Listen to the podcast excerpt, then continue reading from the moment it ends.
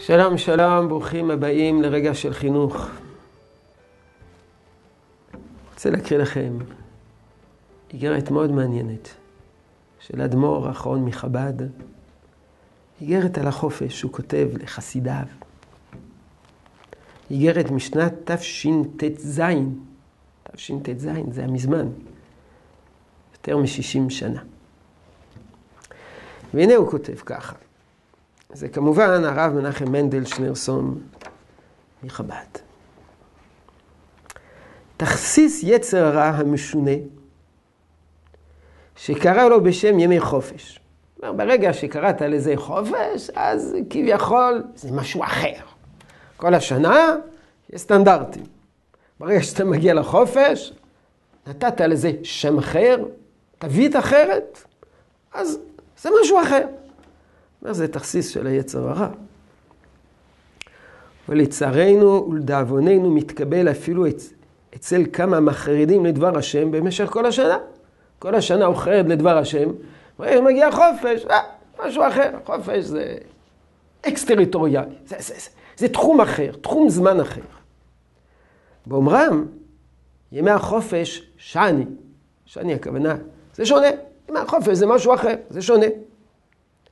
ואז אין מקום לעמל ויגיעה. ואין מרגישים שזה הפך התורה. תקופה שלא עמלים, תקופה שלא יגעים, זה הפך התורה. אשר הודיע שאדם לעמל יולד, לא יגעת ומצאת על טעמים. כתוב, ימים ייווצרו ולא אחד מהם. פירוש, שאין אף יום מיותר ולא שעה אחת.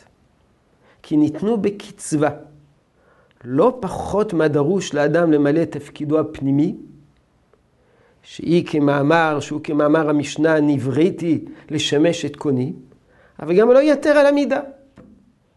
הקדוש ברוך הוא נתן לך קצבה, קצבת ימים, בדיוק כדי למלא את תפקידך. לא פחות וגם לא יותר. אז אין ימים לבזבז. אבל גם לא יתר על המידה. שלכן, כל רגע שהם מנצלים אותו, ולו יהיה בימים האמורים הנ"ל, כלומר אפילו בחופש, הרי זה אבדה שאינה חוזרת. ימים ארטילאיים. ואריכות בדבר המובן לאדם ישר הולך, אך למותר. אומר הרב, אומר האדמו"ר מחב"ד, יש פה הטיה. יש פה אשליה. אתה קורא לזה חופש, אז כביכול זה, יש לזה משמעות אחרת. זה ימים שיש להם אה, איכויות אחרות, ערך אחר. כל השנה כולה אתה לא מבזבז רגע, ובחופש אתה שופך זמן לריק בדליים. הוא אומר, זה טעות. הטעות הזאת נובעת מזה שלחלק מהתקופה, חלק מן השנה מכנים בשם אחד, ומחלק השני של השנה מכנים בשם אחר. אז... אה,